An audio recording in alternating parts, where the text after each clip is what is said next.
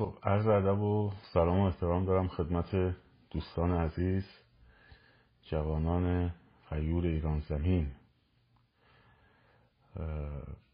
امشب هم در خدمتون هستم طبق روال هر شب و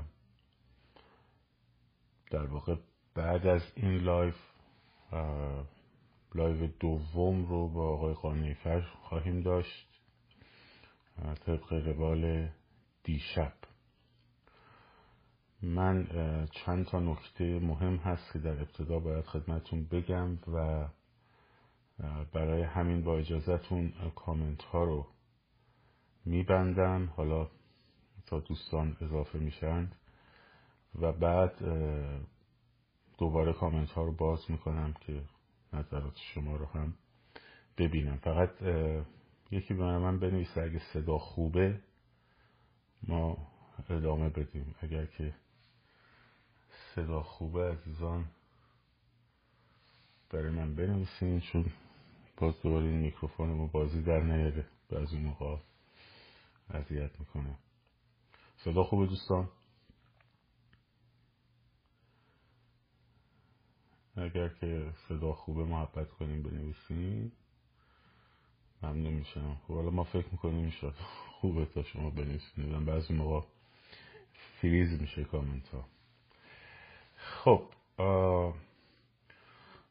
نکته خیلی خیلی مهم در خصوص این مسئله‌ای هستش که به عنوان تظاهرات سکوت داره تبلیغ میشه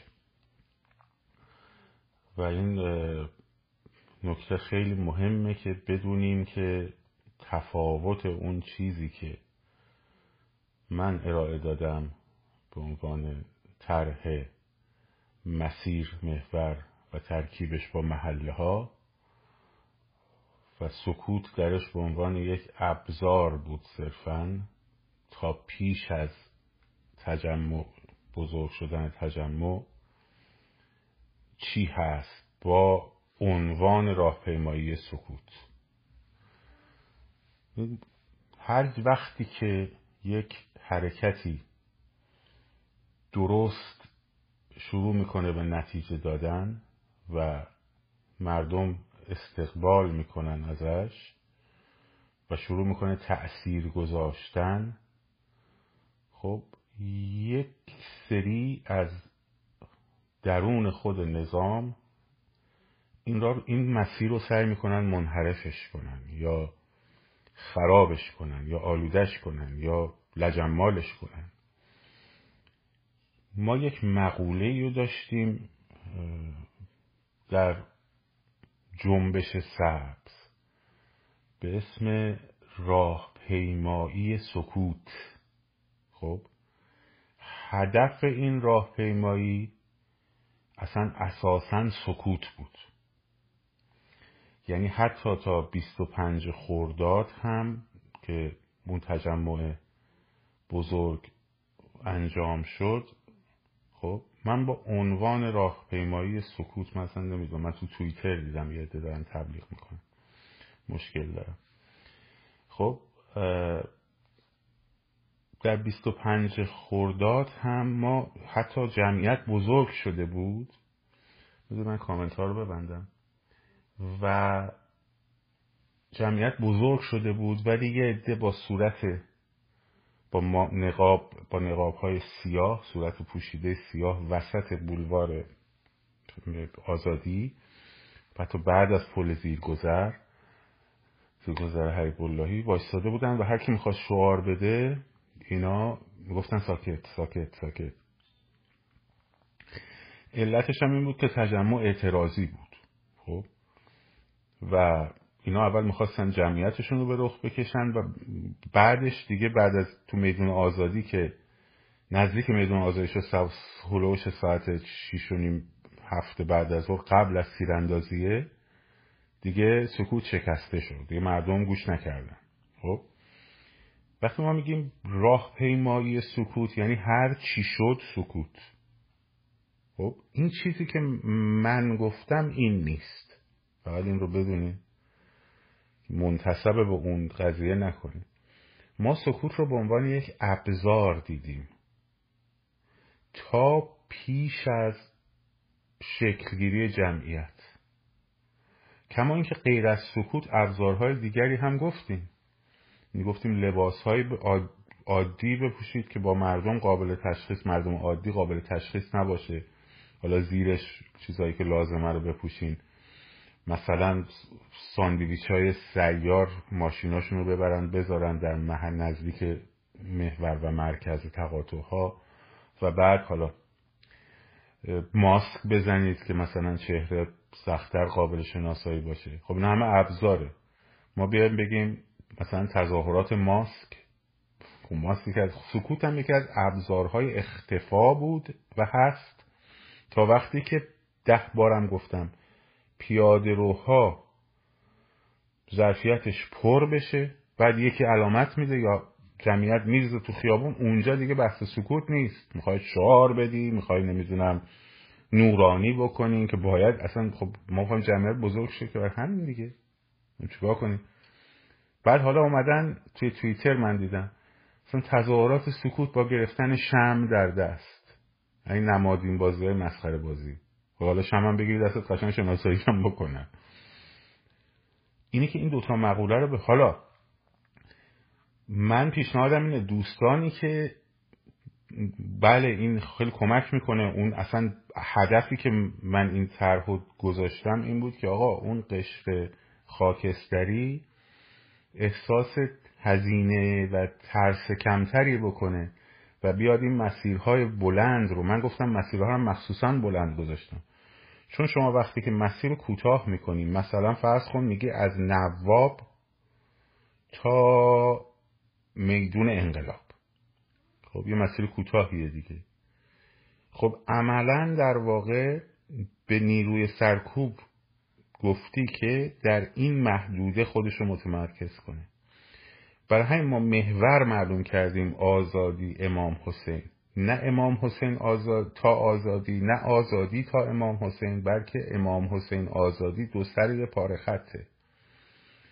و بعد گفتیم شما میتونید از هر جایی از این ببخشید دو سر خط پاره خطه، از هر جایی از این پاره خط واردش بشید. مثلا از نواب وارد میشی، سمت خودم بره، حالا میشد مسیر سمت میرفت به سمت مرکز، به سمت چهارراه ولیعصر مثلا. خب از اون برم از امام حسین میاد به سمت چهارراه ولیعصر. این به این معنی نبود که طرف از امام حسین پیاده بیاد تا چهارراه ولیعصر، مثلا میتونه از دروازه دولت به پیونده. خب و همینطور مثلا از میدون تجریش تا میدون راهن، منظور از تجریش تا راهن نبود و راهن تا تجریش نیست، میان به سمت چهارراه ولیعصر. حالا از چهارراه ولیعصر جاش مناسبه، مناسب نیست، اینم من گفتم این سابجکتیوه، یعنی شما بعداً میتونید اینو خودتون ادیت کنید، بگید نه آقا مثلا غربی شرقی ما باشه مثلا از بولوار کشاورز از ابتدا تا مثلا 7 تیر، شمالی جنوبیمون باشه مثلا چه میدونم از کارگر شمالی از بالا تا مثلا جنوب، هر چی، یا جمهوری باشه. من فقط روش رو توضیح دادم ها. این مروری بود برای اون چیزی که گفتم ما در جمعیت، در تظاهرات سکوت، در جنبش سبز آگاه نبودیم، ولی همین ساکت بودن در ابتدای قضیه کمک کرد به ما که جمعیت همون بزرگ بشه. ولی این که در ادامه بعد از جمعیت بزرگ ساکت باشیم حرف غلطی، من این حرف رو نزدم. حالا اگر کسانی، دوستانی حتی داخل ایران، بیرون از ایران میخوان این قضیه رو انجام بدن، خب اون مسئولیتش با اوناست. شاید مثلا یه دیگه بخوام بگن که آقا هر چقدر هم زدن ما رو ما سکوت کنیم. من با این قضیه همسو نیستم، چون این قضیه جنبه اعتراضی داره. ما قرار نیست قدم به عقب برگردیم، ما قرار بریم جلو. ما میخوایم جمعیت بزرگ درست کنیم و جمعیت بزرگمون قراره بره مکانهای مهم رو در انتها فتح بکنه دیگه، در انتهای انقلاب.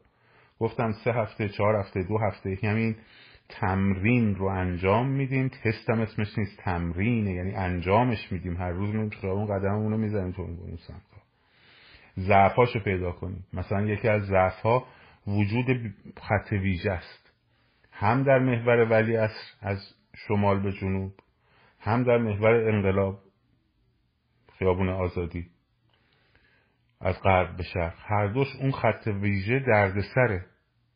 از داخل اون خط ویژه میتونن پینگ‌بال بزنن، خاشمه بزنن، یا تجمع‌های کوچیک و اینا مثلا جمع میشه شروع میکنن متفرق کردن. خب اینا چالنجاییه که باید در موردش بشینیم فکر کنیم، هم فکری کنیم بکنیم با هم. حالا حواسمون باشه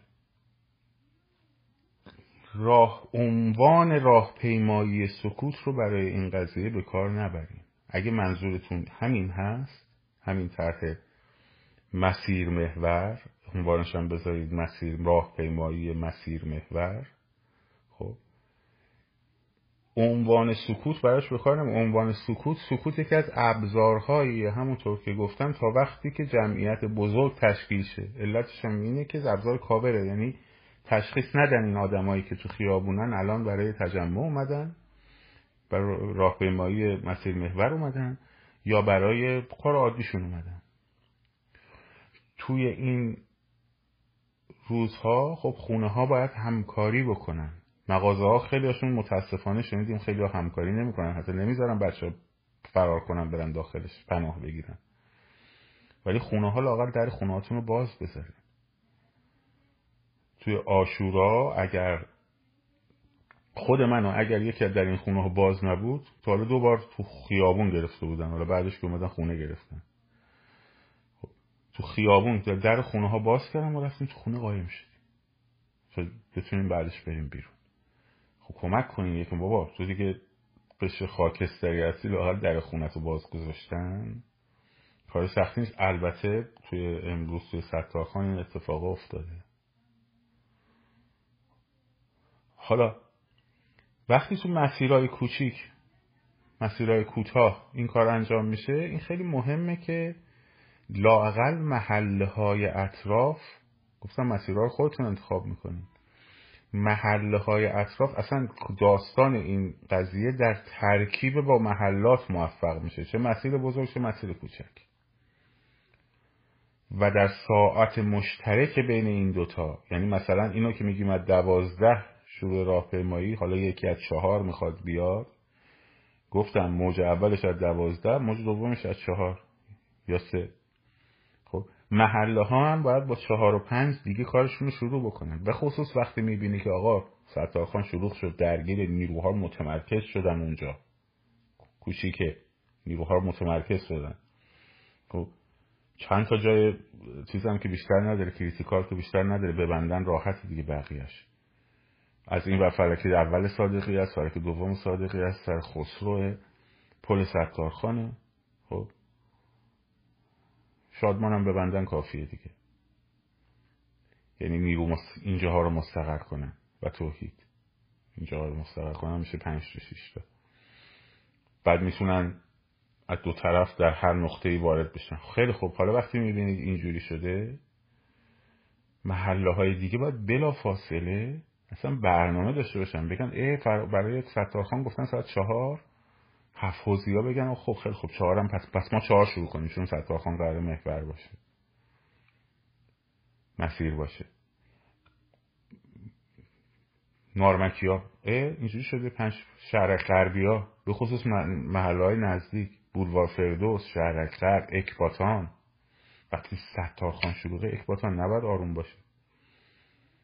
2 تا وضعیت بیشتر نداره، یا نیرو اونجا کم دارن که شما اونجا رو میتره کنی، یا مجبور میشن نیروهاشون رو بیارن اونجا که ستارخانی ها میتره کنن، بچه های مسیر میتره کنن، چیز میکنن. اینه که اینا باید یه کمی هوشیار، یه کمی هوشیار معنی این که ناآگاه نه، یه کمی با حساسیت بالا به این قضیه تمرکز کنیم. آقا اینجا شروع شد، محله ما بچه بود. بعد بعضی از محله ها هنوز تیم ندارن، بعد خیلی جاها دارن، تیم دارن، خیلی جاها دارن. تیم‌ها رو درست کنین، با خودتون در ارتباط باشین که بتونین نقطه استارت رو بزنین. اینا مهمه که یه نفر مجبور نباشه بره تو خیابون یه دو تا شعار بده تا همه جمع شن، 10 نفر با هم برن، 20 نفر با هم برن. خب این در سایه تیم به وجود میاد دیگه. اینه که من گفتم این عنوان اصلاح طلبانه راهپیمایی سکوت به این چیزی که ما گفتیم نمیچسبه و حواستون باشه سوء تعبیر نکنیم برای خودتون. مثلا وقتی عنوانشو میذاری راهپیمایی سکوت یعنی هیچی غیر از سکوت قرار نیست اتفاقی بیفته. نه، سکوت فقط یه ابزاره برای بزرگ شدن جمعیت. بعد از بزرگ شدن جمعیت نورانی کردن، خنثی‌سازی، دفاع مشروع، شعار، هر چی، هر فعالیتی که تا حالا انجام میدادی همون هم انجام میدادی. و البته خیلی موفق، خیلی اتفاق خوبی که افتاد، اتفاق فاجعه که اعدام در واقع محسن بود دیگه، شکاری دیگه، این فاجعه بود. و اما واکنشی که در برابر این فاجعه انجام شد همون عمل به شعار اصیل هر یه نفر کشته شه 1000 نفر کشته شه بود. یعنی خیزش چند برابر شد. بچهای کرج امروز عالی بودن. خب جاهای مختلف کشور امروز عالی بودن. داخل تهران همینطور، حفاظ همینطور. یعنی این 2 روز واقعا نشون دادید که میخواین اراده تغییر دیگه هست. اراده تغییر دیگه توی همه نسل‌ها به وجود اومده. یه نگاه به روزهای اول بندازین در مقایسه با الان، ببینید چقدر مصممتر و چقدر باشکوهتر در صحنه هستیم و این خیلی مهمه و کمک میکنه. ما دوستان، خود من قبل از هر کسی که در اصلاح طلبها اصلا صداشون در بیاد، برای شما توی لایو گفتم، فیلم هم گفتم هست، بریم ببینیم. گفتم اینجا باشه به عنوان تاریخ، به زودی اینا صداشون در میاد. چرا روش‌های کم هزینه به کار نبریم؟ چرا نمیدونم فلان نکنیم؟ کودتای سپاه رو برای شما با اسم اون آدماش گفتم که حالا باز اون هم یه جایی داشته باشین. خب نظام و سر و تهشو باید زد، سر و تهشو.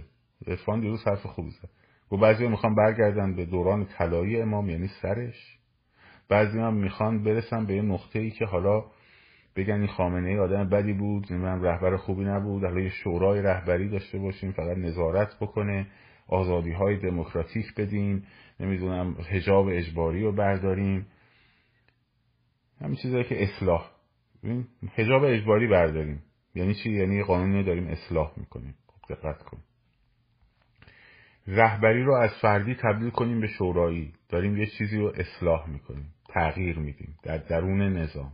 خب بخشی از سپاه که در درون نظام کودتا بکنه، اصلا خامنه‌ای رو برداره یکی دیگر رو بذاره، بگن این تقصیر این بود فلان بسار این حرفا. پس بقیه نظام پیام بسیار وحشتناکی حسین موسوی داده ها، کودهای بسیار وحشتناکی داده. اینه که میگه بخش کوچکی از نظام که اقتدارگرا و فلان و بسار و این حرفاست، صدای مردم را نمیشنود. یعنی چی؟ یعنی بقیه نظام میشه بهشون اعتماد کرد به عنوان آلترناتیو. به هیچ وجه، مطلقاً سر و ته نظام باید مثل یک کیست سرطانی تو بدن این ایران در آورد، انداخت تو زباله‌دان تاریخ. از سلولایی هم که در درون این کیست سرطانی حضور داشتن، چه سابقه کاری باشون داشتن، یعنی یادتونه گفتم چه سابقه فکری باشون داشتن، خب و چه در پست‌های دولتی، چه در دوره‌های خاتمی و روحانی و فلان و بسار، یا حتی در درون نظام. سپاه اومد براتون کودتا کرد، ریشاشون رو زدن، عینک ریبن پوشیدن، یونیفرمشون کردن مثل ارتش آمریکا، آستیناشون همینجوری زدن بالا، کلا کجم اینجا گذاشتن اینجا که اصلا قیافه نخوره به سپاهی. خب ارتش کودتا کرد فلان بسار این حرفا. حواستون باشه اینا فقط میخوان نظام رو حفظ کنن، نظام میخوان حفظ کنن. فقط داستان باز هنوز نه خواهر خامنه‌ای اومده بود حرف بزنه، نه خارزادهش اومده بود حرف بزنه. گفتم داستان حفظ نظام فقط حفظ شکل نظام نیست، حفظ اولیگارشی فساد نظامه. اون فامیل و خاندان‌هایی که یک عمر مفت چریدن و خوردن و حالا نمیخوان قدرت از دستشون خارج شه. به شما هم گفتم که به کدوم کشورهای حاشیه عربی وصلن، علتش هم به شما گفتم که اگه تو این حکومت کشور دموکراسی و سکولاریسم برقرار بشه، اون کشوری سعودی که نه پارلمانی داره، نه انتخابات آنچنانی داره، نه مردم نظارتی بر امور دولت و حکومت دارن، یه پادشاهی سنتی، سلطنت سنتی قدیمی همینجوری اومده تا پایین، یا امارات متحده یا فلان. خب احساس خطر میکنه، چون سرایت میکنه این اندیشه. خب بنابراین اینا ترجیح میدن که یک شکل دیگری از این نظام رو با چرا اصلاح طلبا رو ترجیح میدن؟ به خاطر اینکه اینا رو میشناسن. خب یعنی چی؟ یعنی اگه یه گروه دیگری هم بیاد پلنینگ اصلاحاتی بده به اینا، اینا باز ازش حمایت ممکنه بکنه. اینا حواستون باشه. چون از دوره رفسنجانی اینا با اصلاح طلبا شروع کردن رابطه نزدیک برقرار کردن. نمونه‌های زیادی هم هست. مدیر تلویزیون ایران اینترنشنال کیه؟ علی اصغر رمضانپور. کی هست ایشون؟ معاون مطبوعاتی وزیر فرهنگ و ارشاد. کدوم وزیر فرهنگ و ارشاد؟ وزیر فرهنگ و ارشاد آقای مهاجرانی در دوره آقای خاتمی. خب پسر آقای مهاجرانی و خرج تحصیل و بورس و تحصیلش رو کی داده؟ عربستان سعودی. اسنادشان در اومد. در این حد رابطه ها نزدیکه، در این حد رابطه ها نزدیکه. بنابراین سر و ته کل این نظام باید برداشته، بنداز دور. اصلاح طلب و اصلاح، هر اقدام اصلاحی که این کارو میکنیم اون کارو میکنیم این کارو میکنیم، رفراندوم میذاریم. گفتم رفراندوم فقط بعد از سرنگونی. خب رفراندوم بعد از سرنگونی، دوران انتقال انجام میشه، اون ته رفراندوم پارلمان و فلان و هر چی هم که اتفاق افتاد. یعنی فریب این چیزا رو نخورید. هر طرحی، هر کسی که نظرش داره درست میره جلو، نتیجه میده اینا شروع میکنن لجنمال کردن. وارد بازی لجنمالی اینا هم نشین. جوابم نمیخواد. هر چقدر اومدم به من حرف زدن جوابم نمیخواد بدید. اصلا نمیخواد. خودم هم جواب نمیدم. نمیبینم اصلا.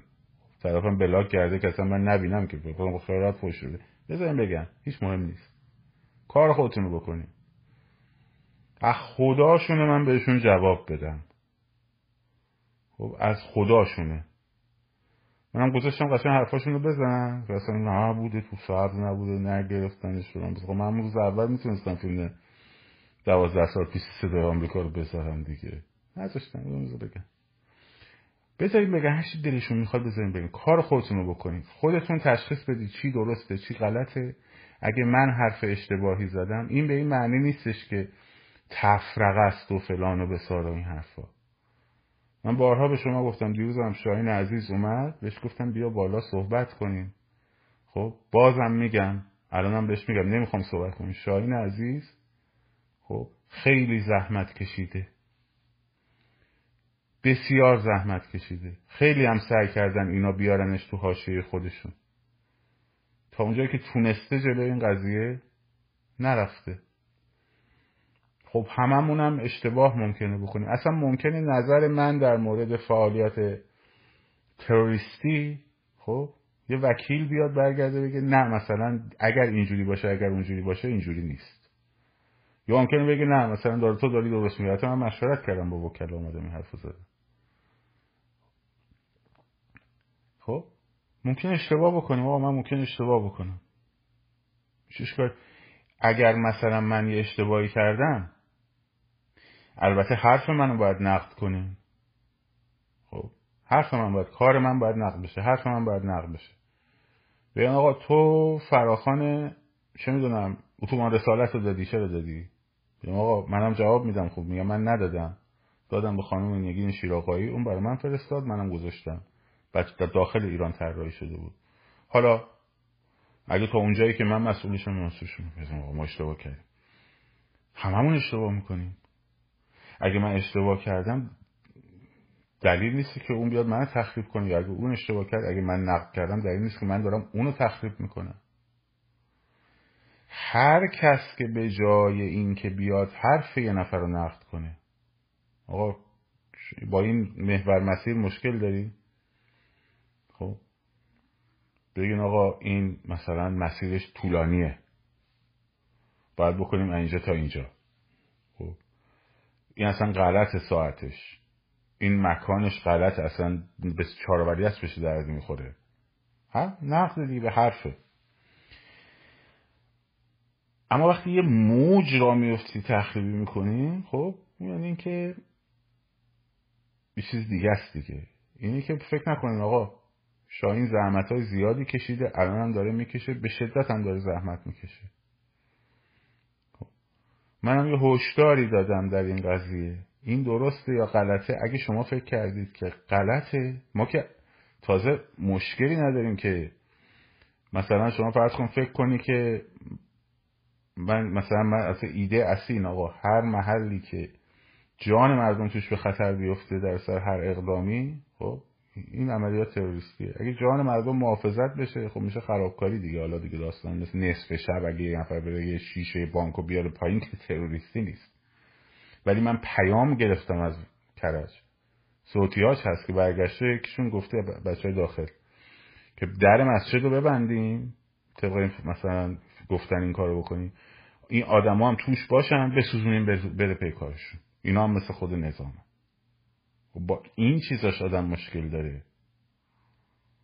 وگرنه نصف شب ندارم که شیشه بیاد پایین که خب چیزی نیست. حالا میری مثلا خب خیلی خب تو با فکر میکنی که بانکو نباید آتیش بزنی، خب برو تو ساختمون دولتیه رو آتیش بزن، نمیدونم پلیس رو خونسا کن، ماشین چیز بسیج رو نورانی کن و الاخر. اون یکی هم که بغل دستت فکر میکنی شاهین حرفش درسته، میره اون کار انجام میده. دعوا اختلافی نیست،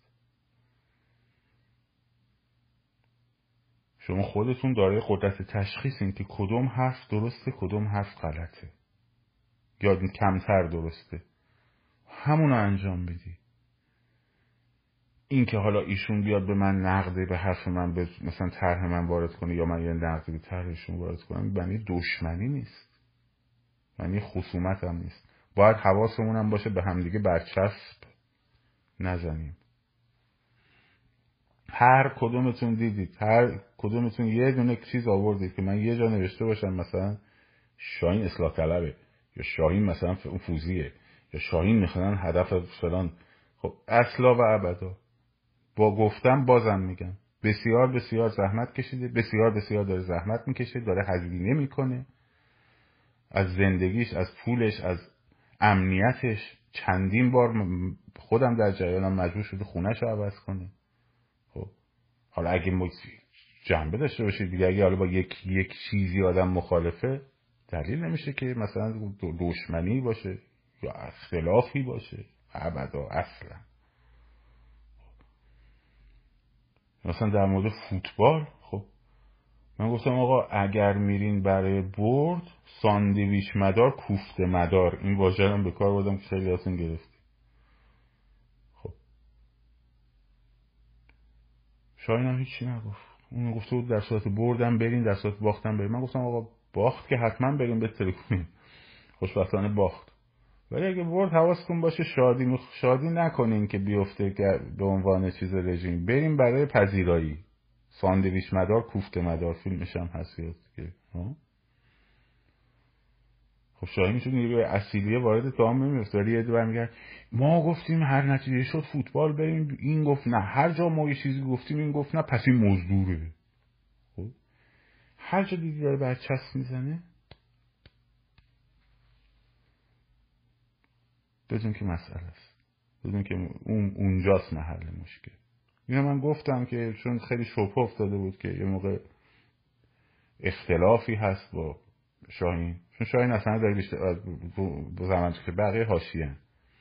خب شاهین داره زحمت میکشه، یک فکر کنم اختلافی هست یا مثلا دشمنی هست یا موضع‌گیری قرار گرفته یا رو در رویی شده. نه به نظر من این اشکالات وجود داره، اونم ممکنه تو نظر من 1000 تا اشکال وجود داشته باشه. مثلا مگه من فراخوان اتوبانا رو گذاشتم کسی نذاشته این بچه‌ها؟ پس من بعد میرفتم میگفتم چون من فراخوان اتوبان گذاشتم شما نذاشتین پس شما مزدورین؟ یا مثلا من گفتم آزادی نباشه بریم به اون سمت، بعد اونا گذاشتن آزادی، خب من نذاشتم آزادی، بعد که دیدم آزادی شلوغ شد دیگه بچه‌ها بچه حمله میکردن درگیر شده، گفتم آقا بریزین دیگه، کمک مردم دیگه، حالا اومدن دیگه. خب شبم بود به وقت ایران. خب اگه این من یه چیزی گذاشتم اون نذاشت، اون یه چیزی گذاشت من نذاشتم، این دشمنی؟ نه اینا نیست.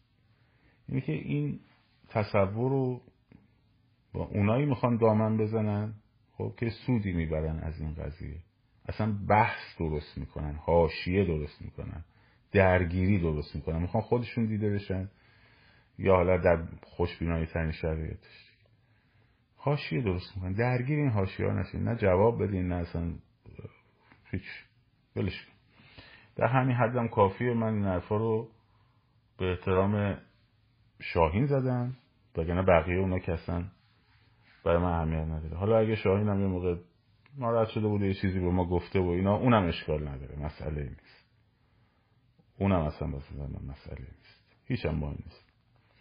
خلاصه کاری خودتون درست میدونین چی هست درسته، اونو انجام بدین. الان مهم اینه که مردم بلند شدن اومدن تو خیابون. معلومه هم مثلا من اگه بگم چهارآوریه است، 10 تا ممکنه فکر کنه آقا چرا چهارآوریه است، اون یکی بگه ستارخان، خب ممکنه من بگم چرا ستارخان، ممکنه دلایلی هم داشته باشن، ولی الان وقت اون نیست دیگه. گفت دیگه تمام شده رفت دیگه، بحث نداره دیگه. وقتی گفت مثلا دیگه میدون آزادی، مردمم بلند شدن اومدن میدون آزادی، دیگه اومدن دیگه، پس همه دیگه باید بریزین دیگه. حالا بعدش آدم بعد از قضیه میاد میگه خب به اون دلایلی که اونو گفتیم و اینو این قضیه پایگاه بسیجا و نمیدونم دوری از مرکز و اینا، حالا اونجا نبود بهتر. در مورد چین باز هم من تا قبل از بیانیه‌ای که اینا با عربستان بدم اون شب باهاتون صحبت کردم، گفتم خب که چین دنبال یارکشی خب جدیدی در منطقه است. این که چین رفته به سمت کشورهای عربی، بذارید من دوباره کامنت رو ببندم که یه سری سایبری مفهوم اتحادم نمیدونن، اتحاد میکنن خودشون، اصلا بیشتر تفرقه میندازن بعد اتحاد میکنن برن. خب این که چین و هم در بیانیه عربستان، بیانیه است در مورد عربستان خیلی مهمتر از بیانیه در مورد امارات بود، یعنی کودهای بیشتری داشت. خب چه کودهایی داشت؟ اول همه گفته بود که ایران باید به تعهدات هسته‌ای خودش در داخل برجام، هر جا اسم برجام شنیدی یعنی اصلاح طلب، خب پایبند باشه با عربستان. این دوتاییشون اینو داد، دست از نمیدونم حمایت از تروریست در کشورهای منطقه‌ای برداره، خب روژه یمن و فلان و بسار. خب این یعنی این که ایران یک کشوری بشه که اینا رو رعایت کنه، جمهوری اسلامی یک کشوری بشه که اینا رو اصلاح بکنه. یعنی چی؟ اصلاحات. خب چین وقتی که رفته و اون بیانیه و این یکی رو با امارات داده، مفهومش چیه؟ مفهومش اینه که دیگه ایران براش تموم شده است. تموم شده است. به این نتیجه رسیده که ایران براش تموم شده است. برید گزارش در واقع رویترز رو از جلسه شورای حقوق بشر سازمان ملل که برخی از سایبر جوجک‌ها گفتن که فردا قرار کمیته حقیقتی رو بهش برسه، سفارت سوئیس یادتونه، هنوز منتظر اینجا برسه. خب بخونید، اونجا هم اشاره کرده که چین تلاش کرد که یه پاراگراف رو دستکاری بکنه و آلمان به شدت جلوش وایساد. یعنی تو چین تا اون مقطع هم پشت جمهوری اسلامی رو حسابی گرفت، ولی وقتی به این نتیجه رسید که نمیشه، وقتی به این نتیجه رسید که نه دیگه این رژیم صرفه اقتصادی براش نداره، اصلا روش سرمایه گذاری کردن، الان به جای اینکه این کارو بکنه بهتره یه پایگاهی بگیره تو کشورهای عربی. از همه مناسبتر هم عربستانه. دلیلش چیه؟ خب دلیلش همون بحثیه که شاهزاده عربستان دیگه نخواسته بره زیر کد همه چی آمریکا، حتی کد امنیتی آمریکا. بایدن بلند شد رفت اونجا که بعد برگشت گفت نه نه نه من برای ایران رفته بودم، من نرفته بودم برای نفت، داره که التماس نفتو کرد و عربستان گفت نه، در حالی که قبلا اگر 30 سال پیش، 20 سال پیش، 10 سال پیش، 15 سال پیش رئیس جمهور آمریکا چیه؟ معاون وزیر خارجه، مدیر کل بخش کشورهای عربی وزارت خارجه آمریکا تلفن رو برمی‌داشت می‌زد به پادشاه عربستان مستقیم که واسه می‌شد بهش، چی یه تلفن کافی بود که اون تولید نفتش رو بره بالا. عربستان برگشت میگه نه آقا من دیگه نمی‌خوام. دلیلش هم همون داستان بایدن که قبل از سر قضیه خاشقچی اونجوری موضع گرفته بود، با ترامپ که رابطه‌شون عالی بود. با ترامپ رابطهشون عالی بود. پیمان ابراهیم یکی از نقطه‌های درخشان وزارت خارجه دوره ترامپ بود دیگه. یعنی یک اتحادی در حول محور آمریکا اصلا اون قدرتمند شکل گرفته بود و این اومد، این شل مغز چینی بلند شد اومد اینجا شد رئیس جمهور آمریکا و خیلی گنگکاری کرد. اول همه برای اصل قرارداد تسلیحاتی با چیزو با عربستان با حالت تعلیق در آورد، سوسپاندش کرد، گذاشت برای بررسی مجدد. گفتن اینجوریه، چرخیدن سمت، نزدیک شدن به سمت چین، حتی روسیه که وارد جنگ اوکراین شد، اینا دیگه چرخیدن یواش یواش به سمت چین. اون معاهده قرارداد عظیم جدیدم که باهاشون بستن. حالا امارات، چین، عربستان دغدغش جمهوری اسلامی از نظر امنیت یمن و فلان و بسار بود. خب چینی ها آمدن تو بیانیه‌ای که برای اون آوردن اینو گذاشتن. امارات دغدغه‌اش جزایر سگانه است. اینا آمدن اینو گذاشتن. خب این موضوع روش تاکید کردن به خاطر پول. لازم اینکه خوب بچاپنشون. خب حالا موازنه منطقه‌ای برای آمریکا به هم خورده. آمریکا سرمایه گذاریش روی آینده ایرانه، به صرفه ترین سرمایه گذاریش. البته آمریکا که دارم میگم، آمریکا بچه‌ای که تو فضای سیاسی آمریکا فعالیت میکنن، تیم تنگا و رابیا و فلان رسال میدونن. یک چیز نیست، یک نگاه و یک نظر نیست.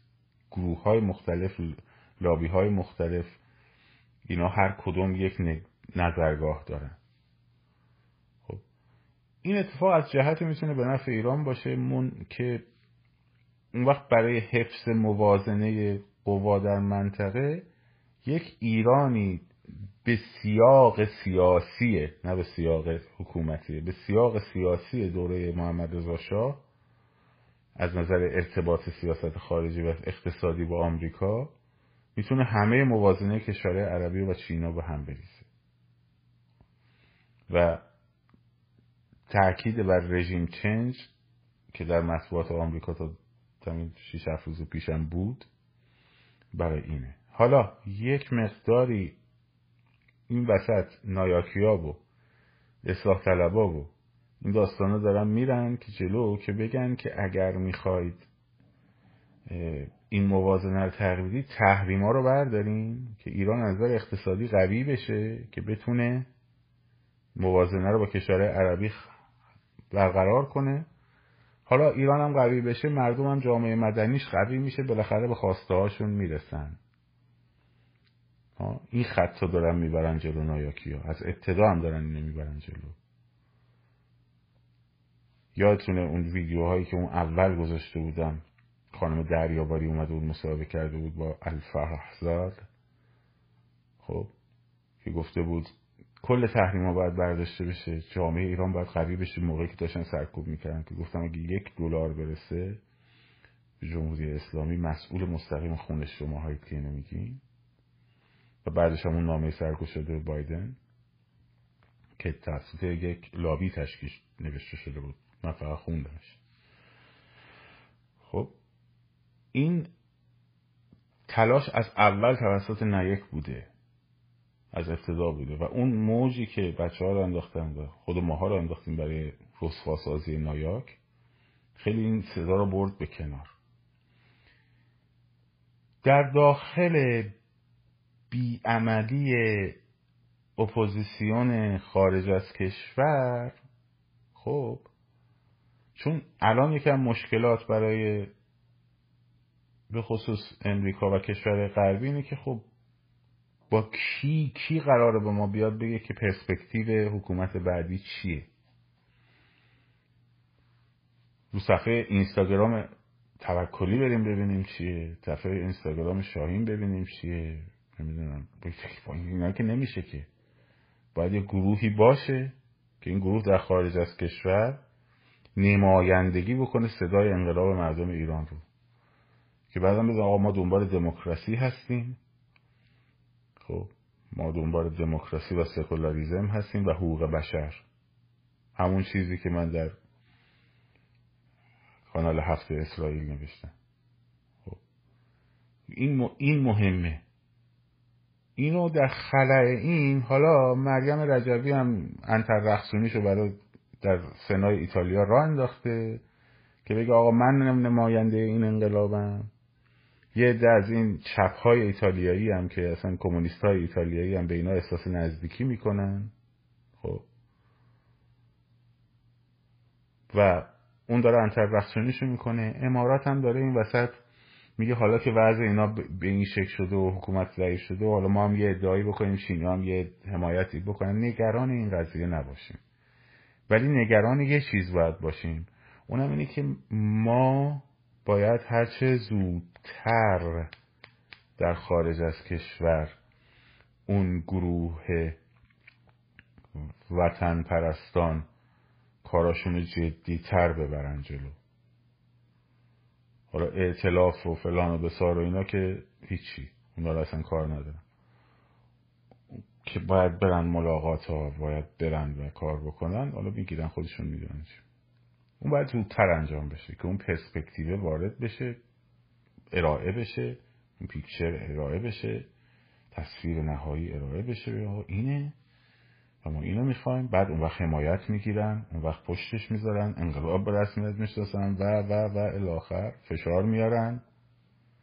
خیلی جاها که فشار کم میارن، خب حتی فشارهای حتی همون کمیته حقیقت یاب یا زودتر پاشو نمیدونم فلان کنه بسار کنه، دست میکنشون، نمیدونه تصویر چیه و بدون تصویر چیه.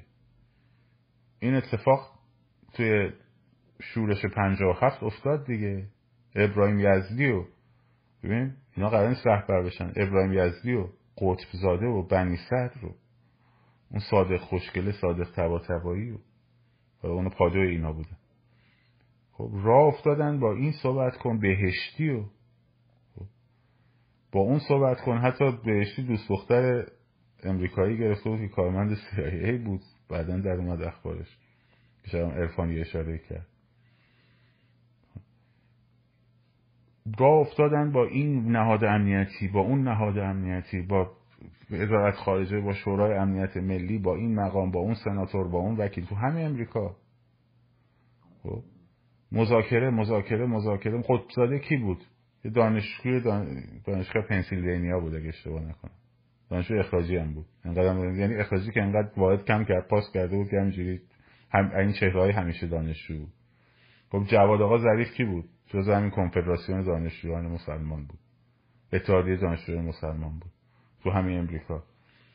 اینا رفتن پرسپکتیو رو ساختن.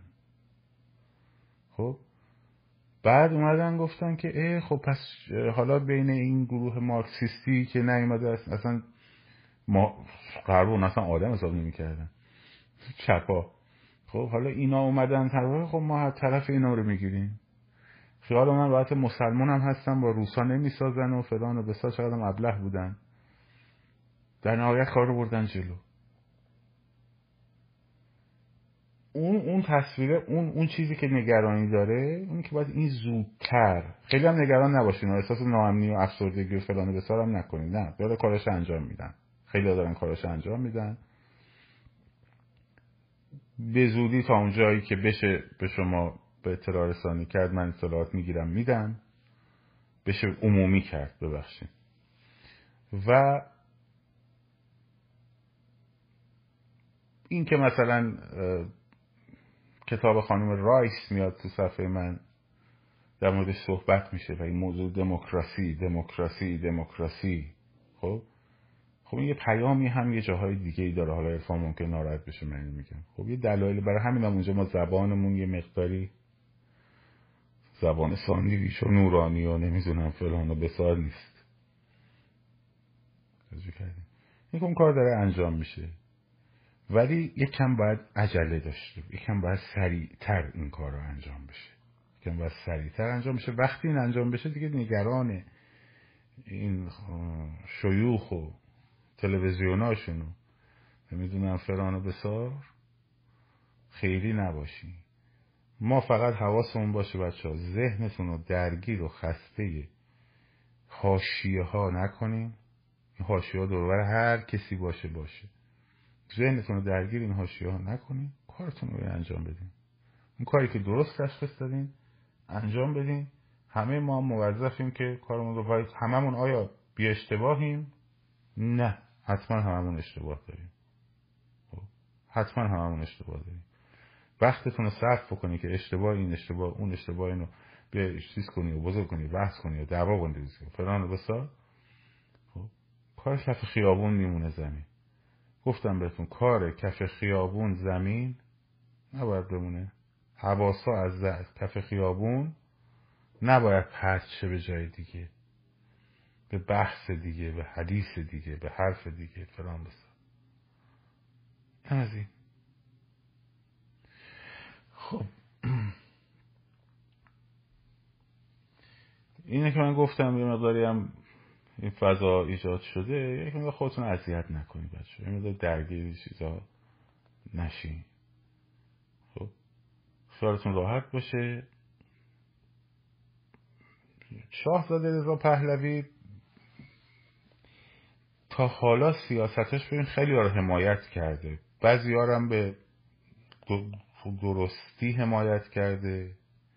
مثلا ققنوس اینا آدمای تجربه داری بودن، اقتصاددان توشون هست فلان بسا اینا. بعضی هم مثل فرشگرد و مثل نمیدونم اون شورای ملی و اینا، شاهزاده کارش اینه که این گروه هایی که تشکیل میشن و احساس میکنن که این گروه ها وطن پرستن خب و میخوان کار بکنن، میاد بدون اینکه خودش داخلش بشه به اینا یه چراغ قوه نور میندازه که مردم ببیننشون، خب حمایت میکنه ازشون. خیلی دموکراته خب، و این دموکرات بودنش در عمل بعضی جا آدم حسش هم میگیره آقا دیگه چقدر، مثل نوشته‌های راسل.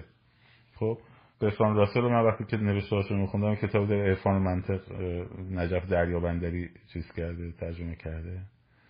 یه مقاله هم داره اسم چگونه بنویسیم توش. من حس می‌کنم میگم چقدر این خنثی اینقدر میگه، ولی میگه زبان منطق باید همین باشه. شاهزاده به عنوان یک مقام و فراحزبی تا حالا خواسته انجام بده کار خودش رو. یعنی میگه خیلی خب آقا برین ائتلافتون رو تشکیل بدین، لنگ من چرا هستین؟ من احساس کردم خیلی هم عالیه، این چند نفر 10 نفر جمع شدن دارن کارشون رو میبرن جلو، منم میام حمایت میکنم، منم میام چیز میکنم. این از این جهت سرمایه خودش رو داره به صورت عاقلانه‌ای برای طرفداران نظام پادشاهی حفظ میکنه. این نکته مهمیه. خب چون کسی که کاندیدای طرفداران نظام پادشاهیه باید مثل شاه عمل بکنه، مثل یک شاه دموکراتیک، نه اینکه بیاد خودشو داخله. اینجا من میگم که دریافت من در مورد این که مثلا خانم علی نژاد و شاهزاده رضا و نمیدونم اینو اونو اینا بشینن یه ائتلافی درست کنن یه مقداری خیلی دقیق نبوده.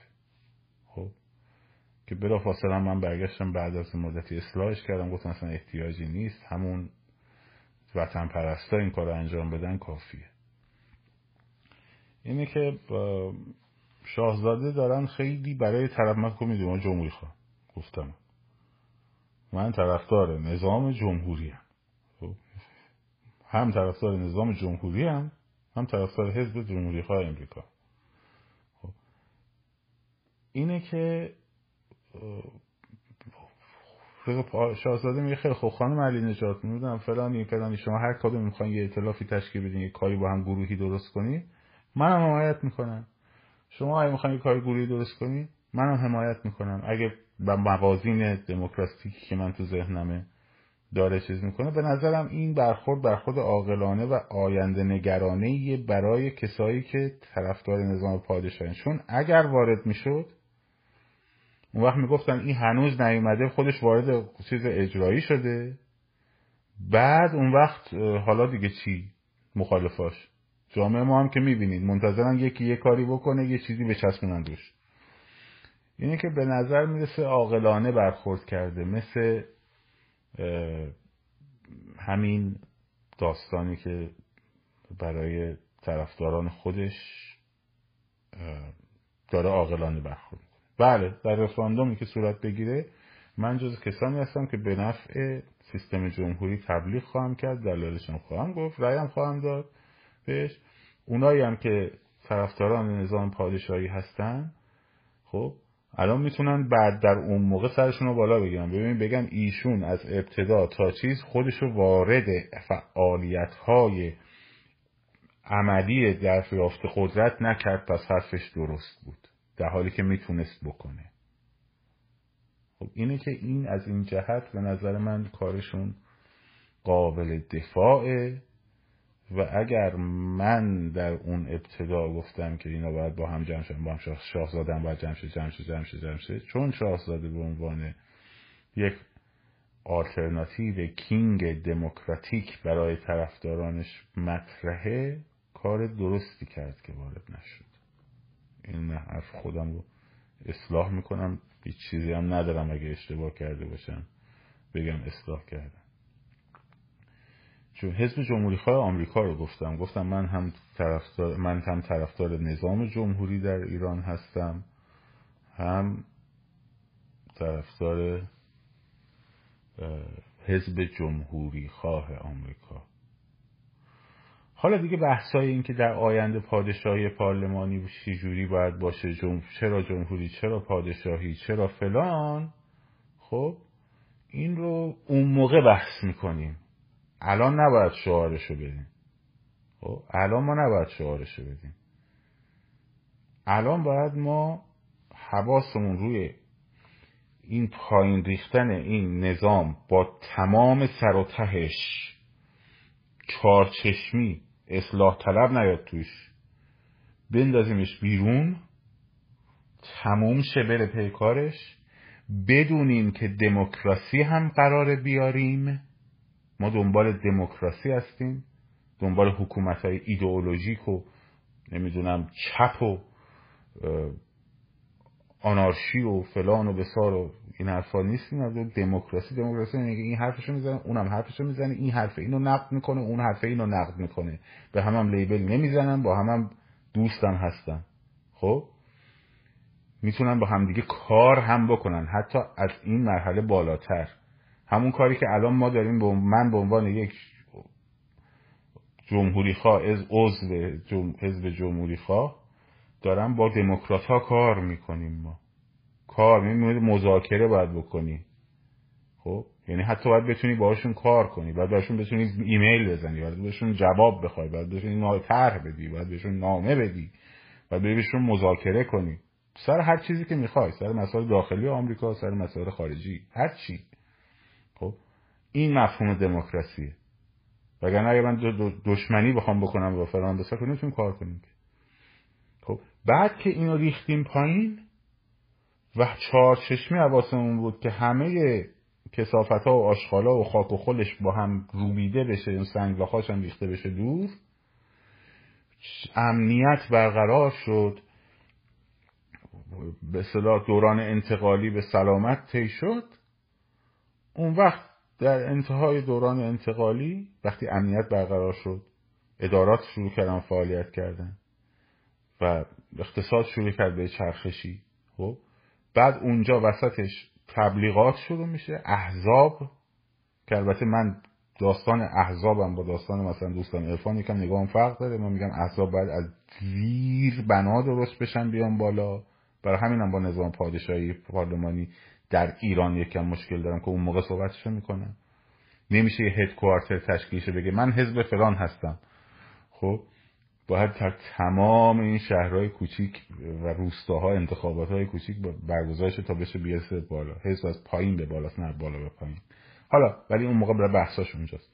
حالا یا احزاب تشکیل بشن، یا اینکه ایده ها، من با اینشم که مثلا نوع حکومت پادشاهی نماینده هاش بیان، اونا که با سوادن توش میتونن دفاع بکنن، مثل دامون گلریز مثلا، مثال دارم میزنم، میاد میشینه یه میزه گرد میذاره با اونی که با سواده در خصوص جمهوری. من میام ازش میپرسم چکن بلنس شما چجوریه، نخست وزیر چجوری قراره انتخاب کنین وقتی احزاب هنوز کرسی ندارن. اون میاد میگه که مثلا اگه پاپولیستی که رئیس جمهور شد در این جامعه ما چجوری میشه و با هم بحث میکنن. مردم بحثا رو میشنون، تصمیم میگیرن که ای نه این درست‌تر داره میگه، اون درست‌تر داره میگه، یکی هم میگه که نه اصلا من هر چی شده فقط جاویدشاه، اونم میگه هر چی شده فقط کمونیسم. خب میان رأیشون رو میگیرن، میندازن تو صندوق. هر چی از اون تو اون صندوق در اومد، یهو دیدیم ای مثلا جمهوری رأی آورد. خب منی که طرفدار پادشاهی هم میگم خیلی خب دیگه رأی آورد دیگه. یا نه پادشاهی رأی آورد، منی که طرفدار جمهوری هم میگم خیلی خب رأی آورده. اونم که میشه پادشاه کل کشور ایرانه، اونم که میشه رئیس جمهور همه مردم ایرانه.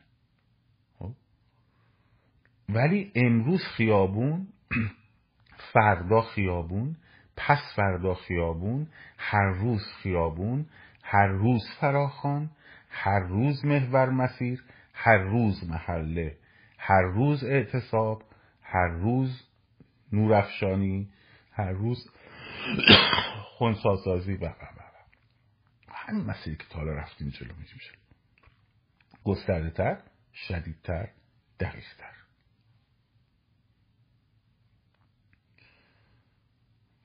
و من آدم